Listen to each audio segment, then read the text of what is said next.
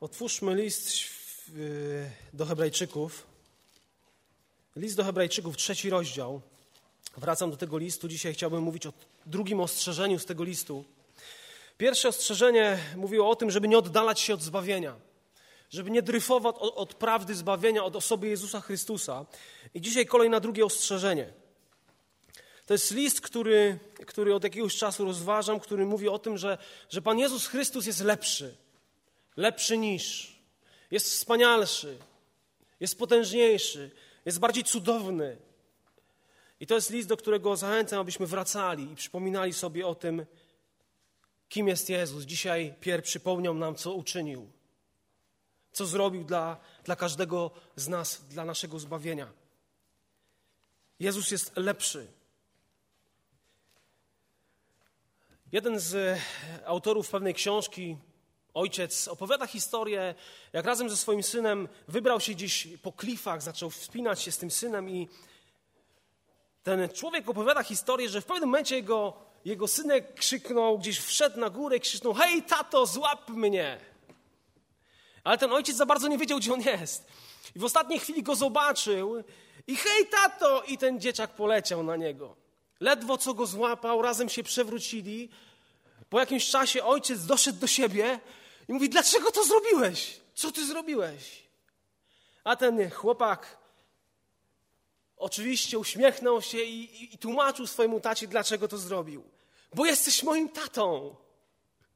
A więc ten ojciec opowiada, cała jego pewność opierała się na tym, że jego ojciec był godny zaufania i że jego ojciec go złapie. A więc ten chłopak mógł żyć pełnią życia, ponieważ można było mi zaufać. A później ten ojciec mówi tak: czy to nie jest jeszcze bardziej prawdziwe w przypadku chrześcijanina? Że może rzucić się w ramiona ojca i ojciec go złapie? Ale jest też druga historia, podobna. O ojcu i o synu, to jest bardzo stara historia, która mówi o tym, że ojciec wyprowadził swojego syna, postawił go gdzieś z tyłu na balustradzie w swoim ganku, następnie zszedł na dół, na trawę i zaczął zachęcać tego młodego człowieka, by skoczył mu w ramiona.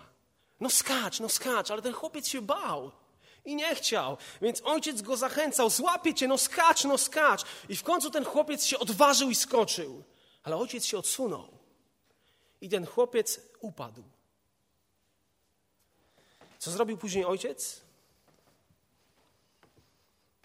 Podniósł swojego syna, otrzepał go z kurzu, otarł jego łzy. Niech to będzie lekcja dla ciebie, powiedział bardzo surowo. Nigdy nikomu nie ufaj. A więc i Bogu. Z jednej strony historia mówi o tym, że można zaufać Ojcu, z drugiej strony nigdy nikomu nie ufaj, również Bogu. I dzisiaj jest ostrzeżenie z trzeciego rozdziału listu do Hebrajczyków. Od siódmego wersetu przeczytamy do dziewiętnastego. Dlatego tak mówi Duch Święty. Dziś, jeśli głos Jego usłyszycie, nie zatwardzajcie serc waszych jak podczas buntu w dniu kuszenia na pustyni, gdzie kusili mnie ojcowie wasi i wystawiali na próbę, chociaż oglądali dzieła moje przez czterdzieści lat. Dlatego miałem wstręt do tego pokolenia i powiedziałem, zawsze ich zwodzi serce. Nie poznali też oni dróg moich. Tak, iż przysiągłem w gniewie moim, nie wejdą do odpocznienia mego. Bracia, baczcie, bracia, żeby nie było czasem w kimś z was złego, niewierzącego serca, które by odpadło od Boga żywego. Ale napominajcie jedni drugich każdego dnia, dopóki trwa to, co się nazywa dzisiaj.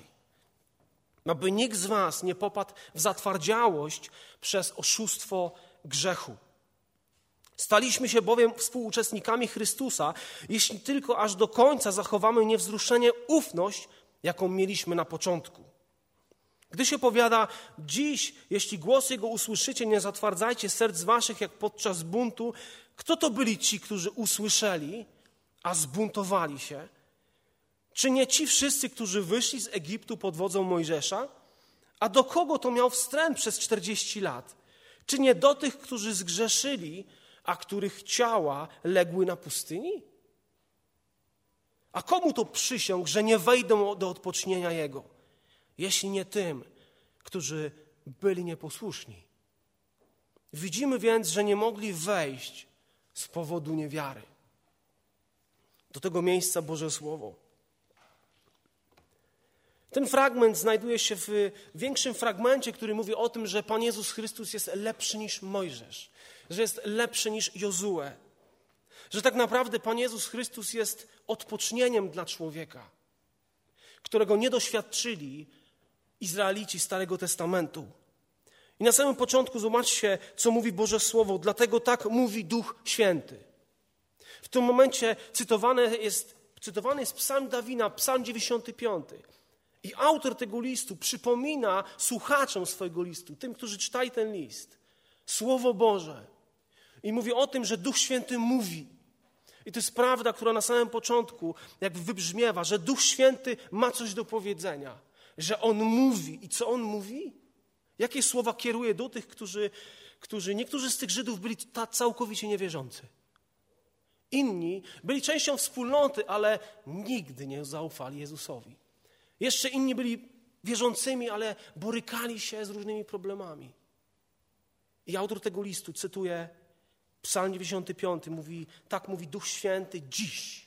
Jeśli głos Jego usłyszycie, nie zatwardzajcie serc waszych jak podczas buntu w dniu kuszenia. Dzisiaj. Kiedy Pan Bóg kieruje słowo, to On pragnie, aby dzisiaj była reakcja na to słowo. Jutra nie ma. Duch Boży mówi, i kiedy mówi, to On pragnie reakcji Twojej i mojej dzisiaj, gdy Twoje serce jeszcze bije, gdy moje serce jeszcze bije, gdy życie jeszcze trwa. Mówi dziś. Jeśli słyszysz Boży głos, to możesz zrobić dwie rzeczy. Możemy przyjąć ten głos i być posłuszni temu głosowi, albo możemy się zatwardzić i możemy nie przyjąć tego, co mówi Bóg. To są zawsze dwie reakcje, które y, których doświadczał człowiek, kiedy Pan Bóg mówił. Albo człowiek kiwał głową, mówi tak, chcę za tym pójść, albo się utwardzał i mówił nie, pójdę własną drogą. A na co ten głos listu do Hebrajczyków, na co wskazywał?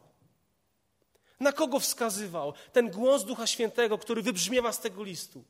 Na jedną osobę, na Jezusa. On jest lepszy. A więc nie wracajcie do niczego i nikogo. Idźcie do Jezusa. To jest głos Ewangelii, która w centrum ma jedną osobę, jedno dzieło, osobę i dzieło Jezusa Chrystusa.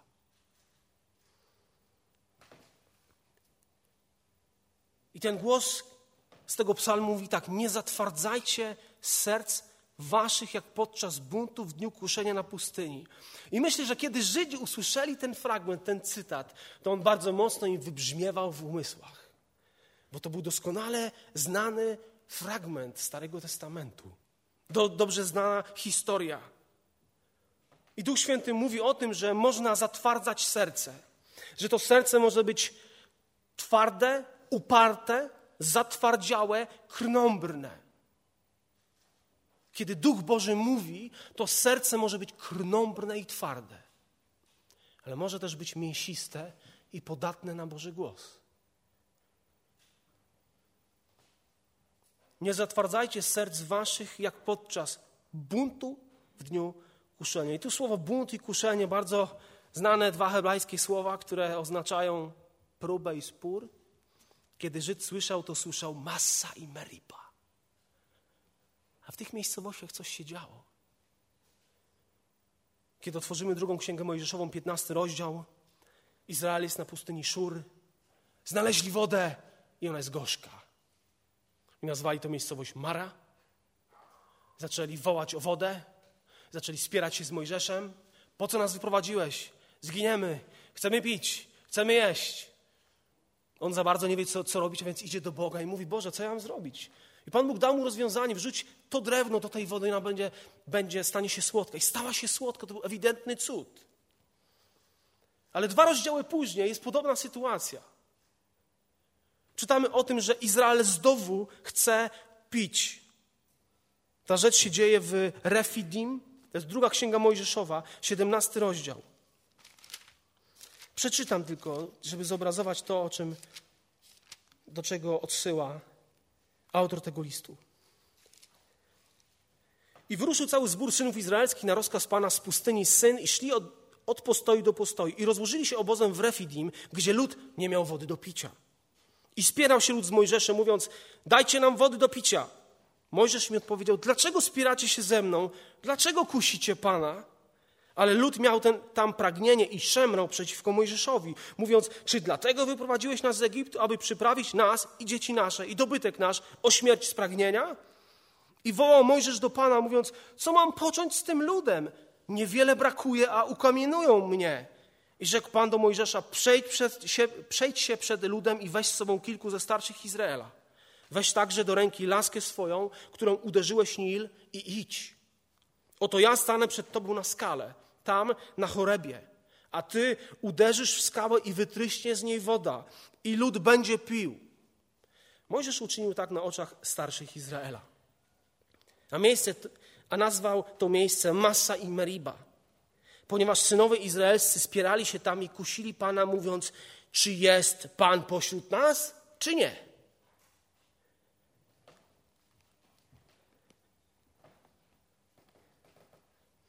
Z kolei w czwartej księdze Mojżeszowej jest podobna sytuacja. Kiedy lud znowu zaczyna szemrać, kiedy chce wody i Pan Bóg tym razem mówi Mojżeszu, nie masz uderzyć skały. Masz do niej przemówić, masz mi zaufać i masz przemówić do niej. A woda wytryśnie, lud będzie pił. Ale Mojżesz już jest tak zmęczony i tak zniecierpliwiony, że uderza swoją laską dwa razy. Paweł w liście do Koryntian, 10 rozdziale mówi, że tą skałą, z której wytrysła woda, to był sam Jezus Chrystus. I on tylko raz był uderzony przez, powinien być uderzony przez Mojżesza, bo tylko raz umarł, tylko raz oddał swoje życie.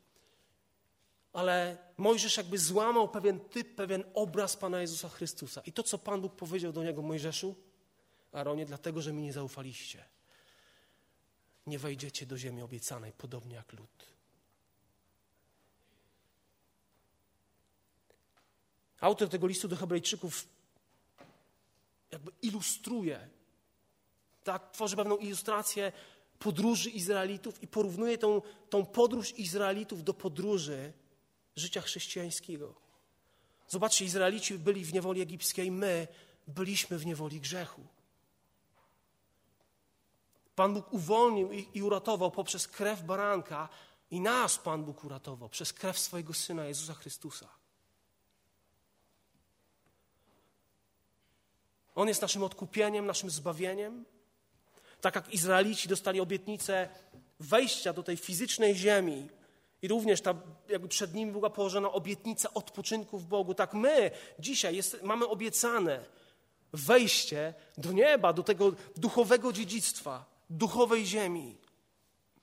Wiemy, że kolejne pokolenie zamieszkało w ziemi Izraela, a my czekamy na tą obietnicę nieba, na obietnicę wejścia, do tego miejsca, które zostało przygotowane dla tych wszystkich, którzy Bogu ufają i Boga kochają. A to słowo mówi o twardości serca. Duch Boży przestrzega przed twardością serca. Co, o co chodzi? O jaką twardość chodzi? Ktoś powiedział, że twardość serca jest źródłem wszystkich innych grzechów. Tak jak twarda, ubita gleba, ziemia nie przyjmuje wody. Tak jak twarda glina, która tak wyschnie, nie, nie poddaje się obrabianiu. A twarde serce? Jakie to jest serce?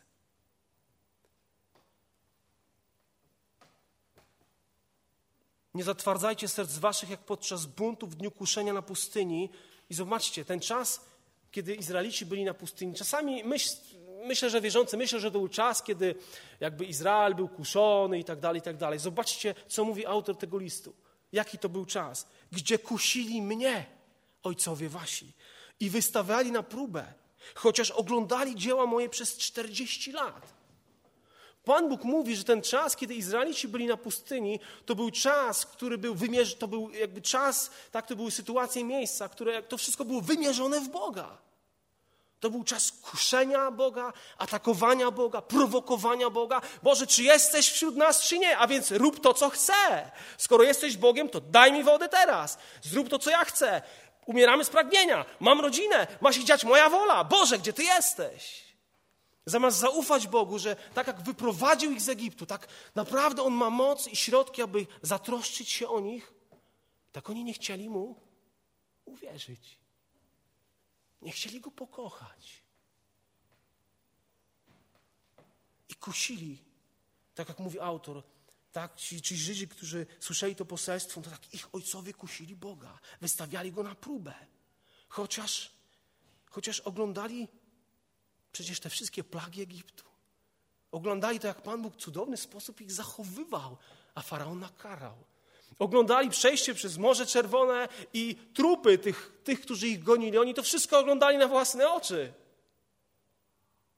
Oni wierzyli może, że Pan Bóg może ich wyprowadzić z Egiptu, ale chyba nie wierzyli, że Pan Bóg jest w stanie zabrać Egipt z ich serc i wprowadzić ich do ziemi obiecanej. W to już nie uwierzyli. To już było za dużo. Doświadczali, próbowali.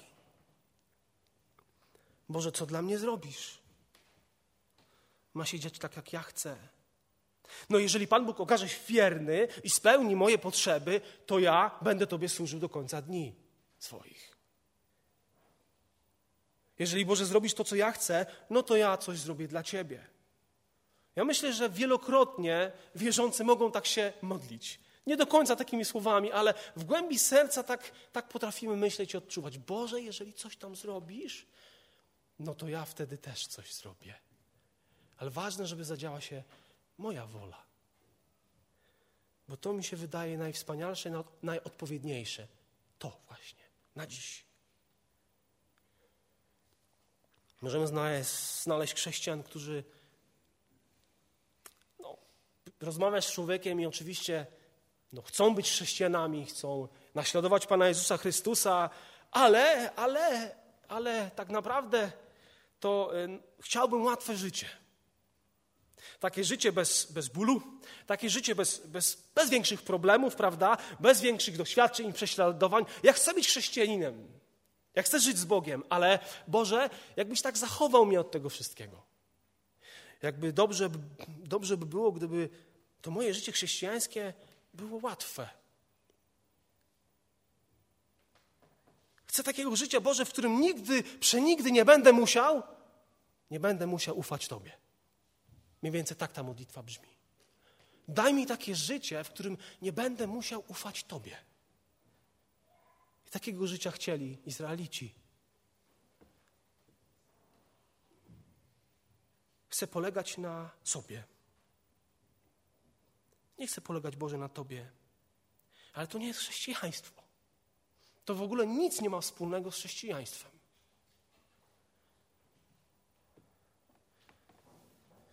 Chrześcijaństwo to jest relacja z zaufania. To jest relacja z żywym Bogiem, który człowiek, który został narodzony na nowo, może mieć.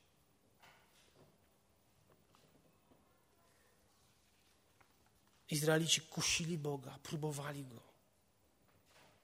krzyczeli do niego. Czasami jest tak, że potrafimy krzyczeć do Boga, prosić o coś, ale w głębi serca możemy odczuwać, że nie do końca Pan Bóg chce nam to dać, ale nie zatrzymujemy się i napieramy, napieramy. I myślę, że czasami jest tak, że Pan Bóg mówi: Dobrze, to nie jest, dla mnie, to nie jest od ciebie dla mnie, y, ode mnie dla ciebie, ale dobrze, dostaniesz to. I mam nadzieję, że odbierzesz lekcję. I dostajemy to, co chcemy, a po pewnym czasie odkrywamy, że to nie jest najlepsze dla nas. Że Pan Bóg miał coś lepszego, ale tak bardzo tego chciał i Pan Bóg pozwolił, dozwolił na to a potem muszę się wygramolić z moich problemów, które właśnie wyniknęły z tego, że właśnie to chciałem, Boże. Prowokowali, próbowali, kusili. On zaspokajał ich potrzeby. Nie mówię o zachciankach, o potrzebach, ale oni mieli twarde serce. Mieli jedzenie. Pan Bóg zaspokajał ich potrzeby. Widzieli słup ognia, widzieli słup obłoku, Pan Bóg przemawiał do nich, tak? Prowadził ich przez anioła. Mieli Boże prowadzenie, Boże obietnice, mieli Boże błogosławieństwo, mieli obietnicę Bożego odpocznienia, ale odmówili Bogu. To nie był rok chodzenia po pustyni. To nie był nawet, to nie był nawet 5, 10, 20 dni, 2 lata, 5 lat, 10 lat, 20 lat, 30 lat. Boże Słowo mówi o 40 latach. 40 lat twardości serca. Kiedy mamy do czynienia z kimś takim, to raczej myślimy, że ten człowiek się nie zmieni, prawda? No jeżeli ktoś przez 40 lat ma taką postawę względem Boga, to raczej on się nie zmieni. I wiecie o tym, że trupy tych Izraelitów legły gdzieś tam, zaczęły leżeć na pustyni. Oni poumierali. Pan powiedział, nie wejdą do mojego odpocznienia. Nowe pokolenie wejdzie. 40 lat pustyni. I tak jak Pan Bóg był próbowany przez 40 lat i również posyłał w tym czasie słowo do tych ludzi, dał im prawo. Tak kiedy przechodzimy do Nowego Testamentu, to, ten, to jest też 40, 40-letni okres między tym, kiedy Pan Jezus umarł z martwych, stał, kiedy pięćdziesiątnica była, aż do zburzenia do świątyni też było 40 lat. Kiedy Pan Bóg był próbowany, kiedy Pan Bóg posyłał swoje słowo do, do Izraela. Ale oni nie chcieli Mesjasza. W 70 roku Izraela, w 70 roku świątynia została zburzona, Jerozolima splądrowana. Podobna his, historia w Nowym Testamencie. Żydzi Starego Testamentu, Żydzi Nowego Testamentu.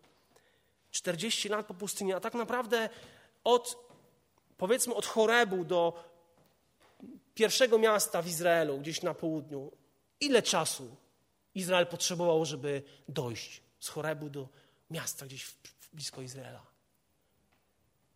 Deuteronom 1.2 mówi tak, z Chorebu do Kadesz Barnea jest 11 dni drogi przez góry Seir. 11 dni drogi. 40 lat.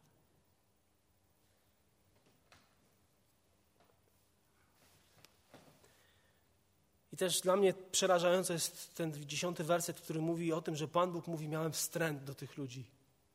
Byłem strasznie na nich zagniewany. Ja myślę, że nikt z nas takiego Boga nie chce spotykać. Boga, który jest zagniewany, Boga, który wylewa swoją sprawiedliwość. Ale on mówi, dlatego miałem wstręt, byłem zagniewany na to pokolenie i powiedziałem, oni nie wejdą. Powiedziałem, zawsze, zawsze ich zwodzi serce. Nie poznali też oni dróg moich. Pan Bóg mówi, że serce, które jest twarde, nie jest w stanie chodzić Jego drogami. To jest niemożliwe. To serce musi stać się innym sercem. Ale wiecie o tym, że serce człowieka jest tak brudne i tak grzeszne, że nie, nic nie jest w stanie tego serca zmienić. Dlatego człowiek potrzebuje nowego serca, nowych narodzin, nowego życia z góry. Pan Bóg mówi, że był, miał, był zagniewany, był zły tyle razy, był ten, który jest najwspanialszą cierpliwością. Był znużony taką postawą. To słowo znaczy tak, nawet zwymiotować. Być zniesmaczonym, zirytowanym, zagniewanym.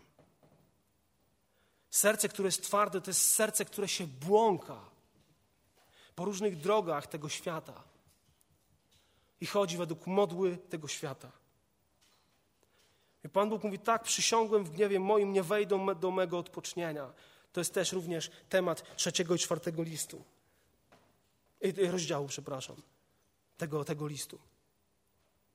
Kiedy człowiek decyduje się iść za Bogiem, kiedy człowiek doświadcza przemiany serca, tego nowego serca, dostaje nowego ży nowe życie od Boga, kiedy Duch Święty go napełnia, zamieszkuje w tobie Bóg.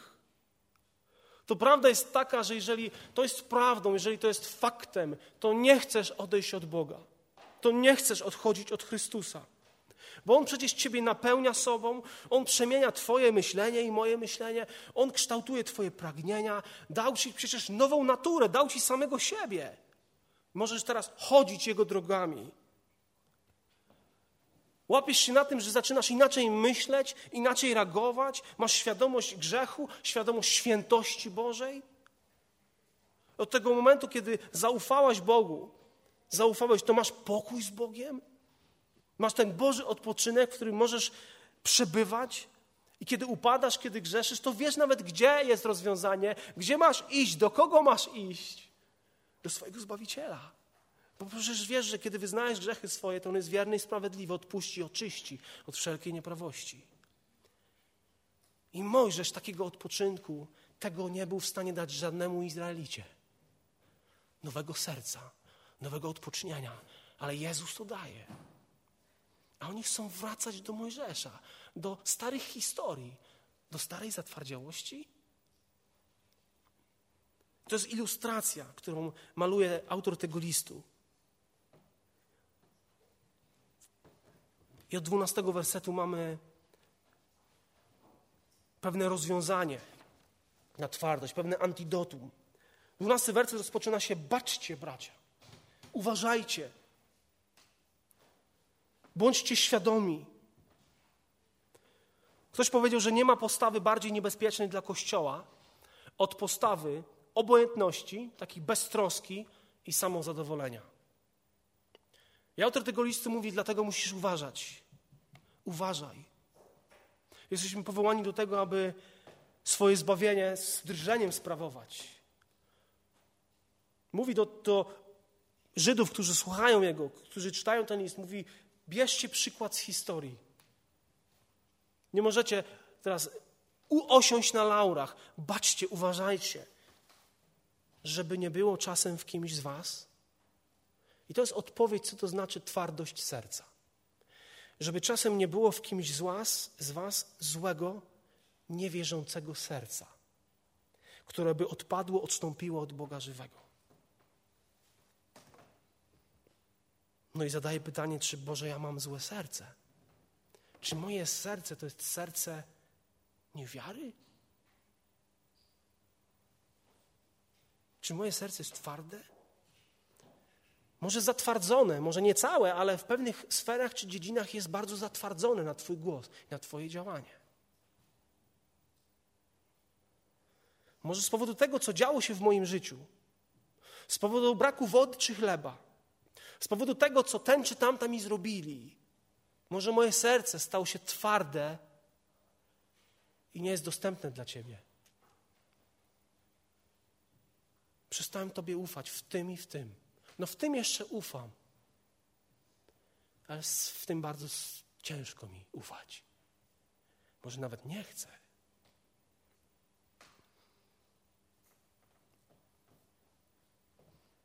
Może dzisiaj jesteś osobą, która, jak patrzysz na swoje życie, to może myślisz, że jesteś tak jakby na pustyni i troszkę kusisz Boga. Uderzasz w Niego. Niewiara karmi grzech, a grzech karmi niewiarę. Mamy zwracać szczególną uwagę, mamy baczyć, mamy uważać. Złe, czy też zło objawia się niewiarą w Ewangelię. Zło objawia się niewiarą w Ewangelię. I złe serce wybiera ścieżki nieboże, drogi nieboże. Zacząłem zastanawiać się, co to jest ta niewiara.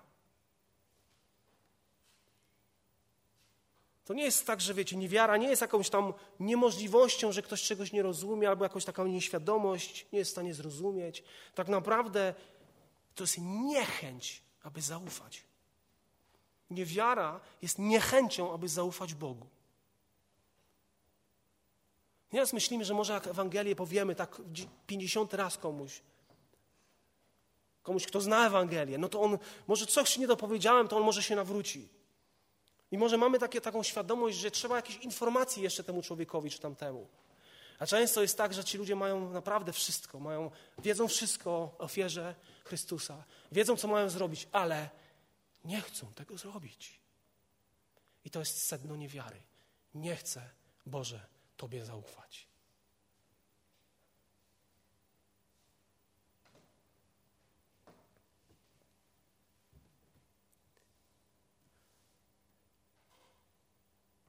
I nie ma znaczenia, czy Pan Bóg zacznie tysiące cudów przed takimi oczami robić. Tak jak Jan mówił, choć widzieli tyle Jego cudów, nie uwierzyli. Serce, które jest twarde, serce, które jest niewierzące, nie przekona żaden cud. Ktoś fajnie powiedział na temat niewiary. Ważne lekcje odbieramy, gdy zestawimy ze sobą dwie rzeczy: wiarę i niewiarę, posłuszeństwo i nieposłuszeństwo. Nieposłuszeństwo jest źródłem niewiary, niewiara jest matką dalszego nieposłuszeństwa. Wiara jest pewnym dobrowolnym poddaniem się. Jeżeli wiara nie jest praktykowana, prawdziwa przyczyna leży głębiej niż wszelkie racje intelektualne. Ona, niewiara, polega na moralnej niechęci ludzkiej woli i na dumie niezależności, która mówi, kto jest Panem nad nami, dlaczego mamy polegać na Jezusie Chrystusie. Wiara jest posłuszeństwem i uległością. Wiara rodzi posłuszeństwo. Ale niewiara prowadzi do buntu. Im mniej ktoś ufa, tym bardziej jest nieposłuszny. Im bardziej jest nieposłuszny, tym mniej ufa. I serce, które jest sercem, które nie ufa Bogu, odstępuje od Boga. Co było problemem Izraela? To, że cudzołożyli? Cudzołożyli. Zdarzało się. To, że kradli? Co było ich grzechem?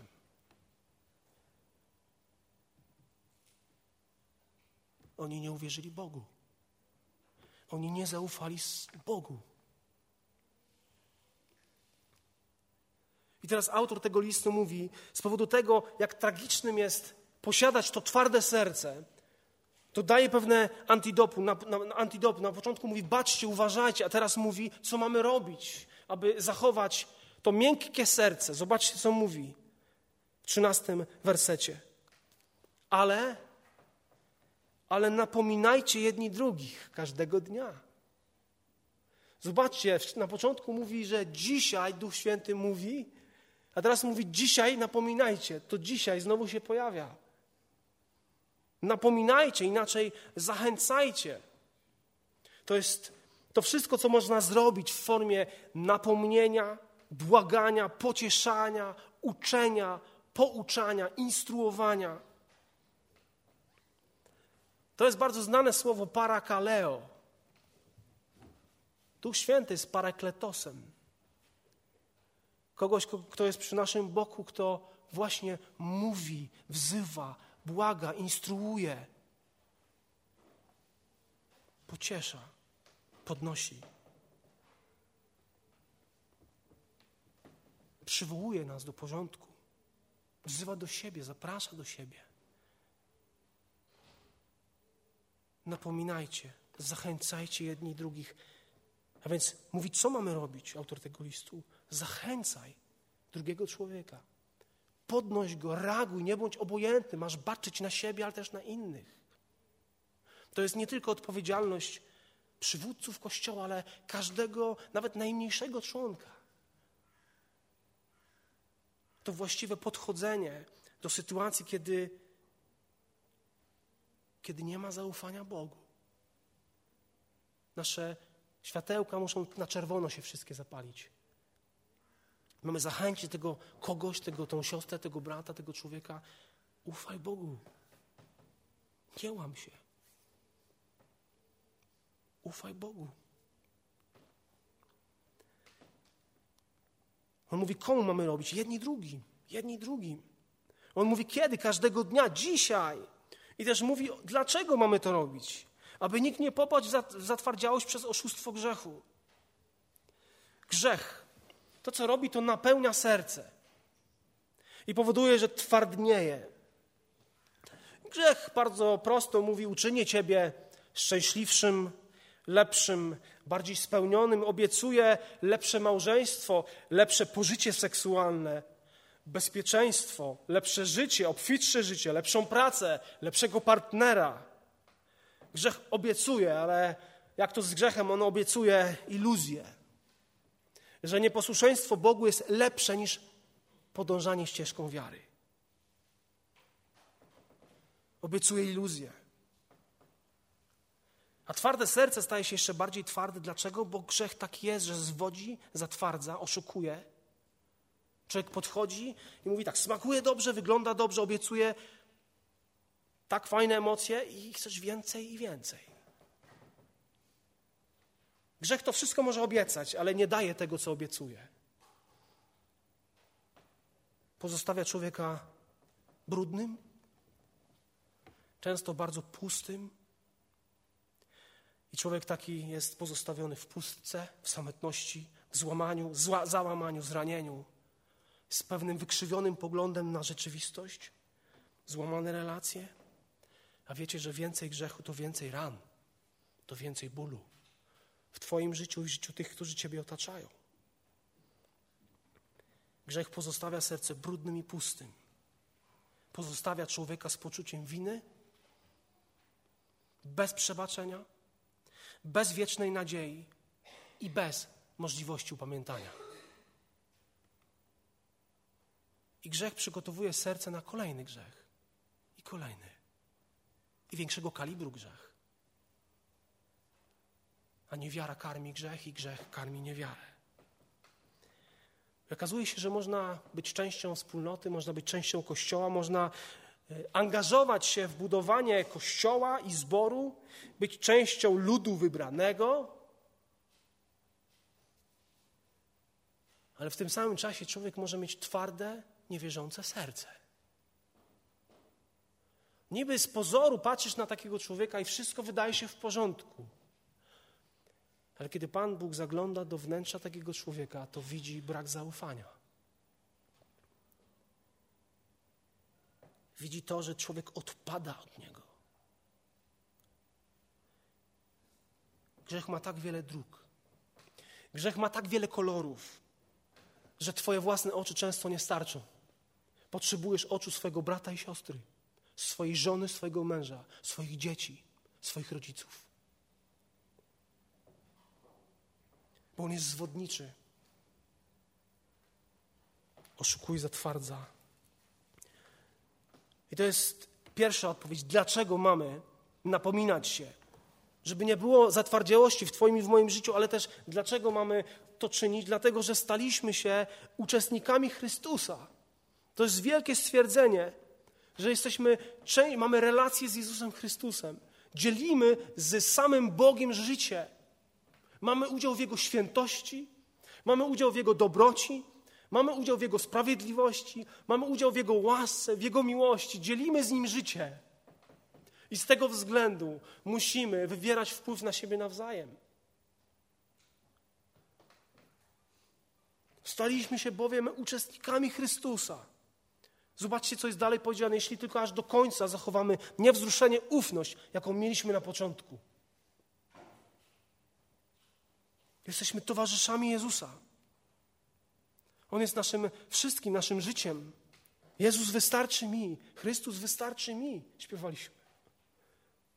Jeżeli On jest Twoim wszystkim, to On Ci wystarczy. To On Ci naprawdę wystarczy. I kiedy mamy Chrystusa, to możemy też dzielić się z innymi tym wszystkim, co mamy w Nim. Co On nam oferuje, co oferuje nam Ewangelia. Jesteśmy nazwani Jego domem. My zamieszkaliśmy w Nim, a On zamieszkał w nas.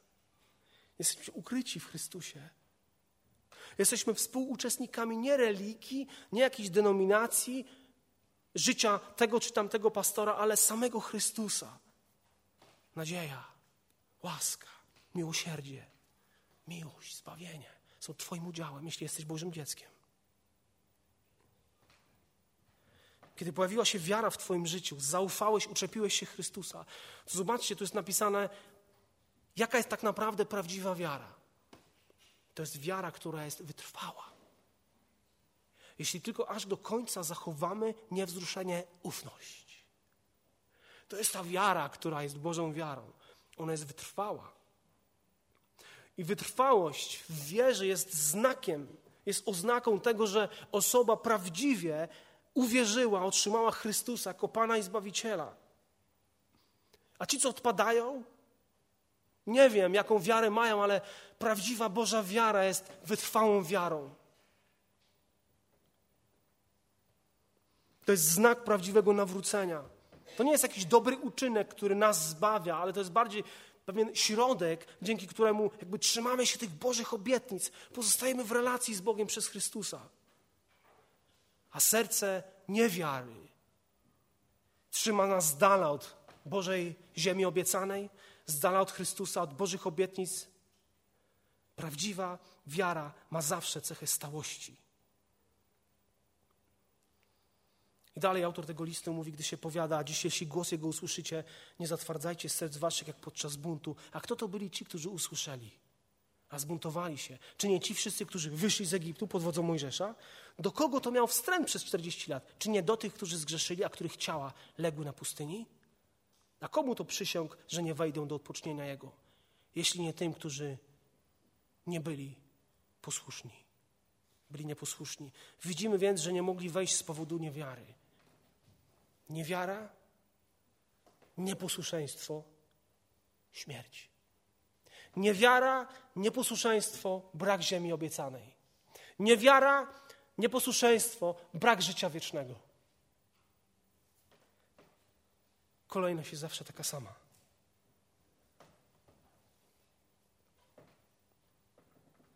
Zaufanie tak bardzo brakowało Żydom Starego Testamentu zaufania do ich Boga. Że On ma moc ich wprowadzić, że On ma moc się zatroszczyć, że On ma moc ich przeprowadzić przez najgorsze sytuacje. Zaufanie Jemu. To jest ta twardość, której nie może mieć, ta twardość nie może mieć miejsca w życiu Twoim i moim. Twarde serce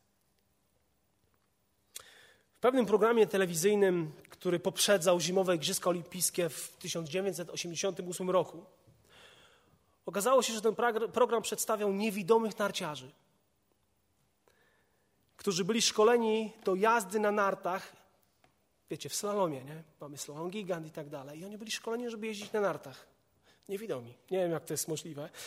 Ale ten program pokazywał, w połączeniu z narciarzami widzącymi, ci niewidomi narciarzy, tych niewidomych narciarzy uczono na, najpierw na płaskich powierzchniach, jak mają skręcać w prawo i w lewo. A kiedy się nauczyli, przecież obok nich jechali ci, którzy widzieli i krzyczeli w prawo, w lewo, w prawo, w lewo. I w końcu wzięto ich na stok, żeby jechali.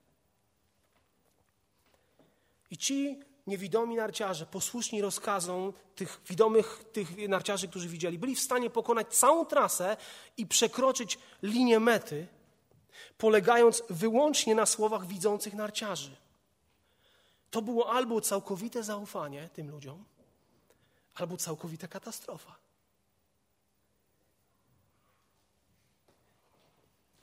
Autor tego, tego tekstu mówi tak: Cóż za żywy obraz życia chrześcijańskiego. Na tym świecie w rzeczywistości jesteśmy ślepi na to, jaki kierunek mamy obrać. Musimy polegać wyłącznie na słowie jedynego, który jest naprawdę widzący. Musimy polegać na samym Bogu. Jego słowo daje nam kierunek, którego potrzebujemy, aby ukończyć kurs. Przyboiście Salomona 13:13, 13, kto gardzi słowem, ten ginie. Lecz kto szanuje przykazania, to mu będzie odpłacone. 16:20. Kto zważa na słowo, znajduje szczęście, a kto ufa Panu, jest szczęśliwy. Zaufanie Bogu.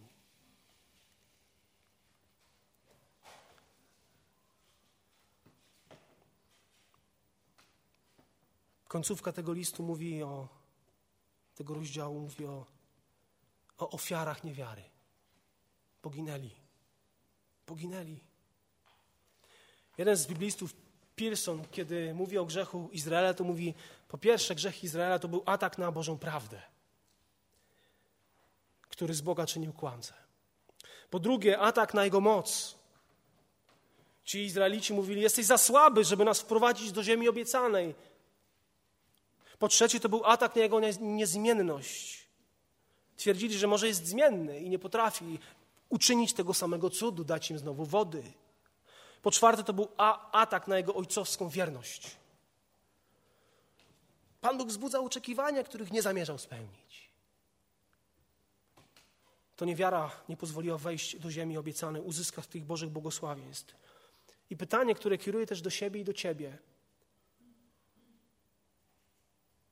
Z czego dzisiaj ograbia ciebie niewiara? Bo ona nie ograbia ciebie i mnie z wielu Bożych błogosławieństw. Brak zaufania Bogu. Z czego jesteśmy ograbieni, kiedy być może nie słuchamy słów napomnienia, a jesteśmy powołani do tego, aby zachęcać siebie nawzajem, rozmawiać o tym, jak żyjesz z Bogiem, co u Ciebie, dlaczego Ciebie nie ma, jak Twoja, twoja sytuacja, jak twoja, twoja miłość do Chrystusa.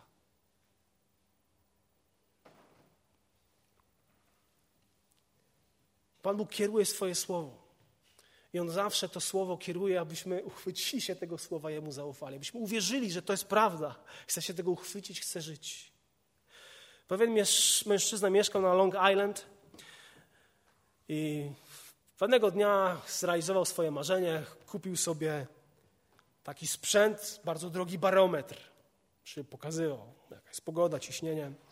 I kiedy w końcu ten instrument dotarł do jego domu, na tą wyspę, to on był rozczarowany bo patrzy, a ten sprzęt jest rozwalony. Wskazówka się zablokowała w jednej pozycji, który, która jakby wskazywała na huragan. Huragan. Zaczął trząść tym, aż w końcu wkurzył się, zdenerwował, napisał list do tego sklepu, tyle pieniędzy wydał i tak dalej. Napisał, co sądzi o tym sklepie. Następnego ranka w drodze do swojego biura wysłał list. Tego wieczoru wrócił na swoją wyspę i nie mógł znaleźć ani barometru, ani swojego domu. Bo był huragan. Dostał wskazówkę, dostał podpowiedź i stracił wszystko. Pan Bóg jest takim barometrem, który poprzez swoje słowo, poprzez Kościół pokazuje Tobie prawdę. Jeżeli idziesz w tym kierunku, w którym nie powinieneś iść, będziesz miał huragan w życiu. Zginiesz. Stracisz Boże błogosławieństwo. Wracaj do społeczności z Bogiem. Wracaj do zaufania Bogu. Pamiętaj, że niewiara to nie jest coś, że czegoś nie rozumiesz, coś do ciebie nie, nie, nie dociera. To jest niechęć, by zaufać. Nieposłuszeństwo pozbawiło Izraelitów Bożego błogosławieństwa. Dlaczego dzisiaj pozbawia Ciebie i mnie zatwardziałe serce? Ufaj Jezusowi zawsze. Ufaj Chrystusowi we wszystkim. Nie zatwardzaj serca. To jest to poselstwo, które kieruje autor tego listu do, do Żydów. Wiem, że Pan Bóg mówił do Ciebie dzisiaj. Spróbuj wejrzeć w swoje serce i pomyśleć, w jakiej sferze dziedzinie życia ja naprawdę nie ufam Bogu.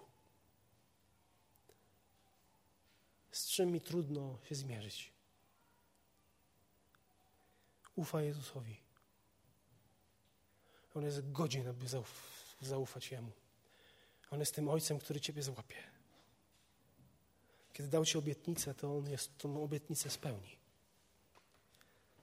Ufajmy Chrystusowi. Amen. Powstańmy do modlitwy.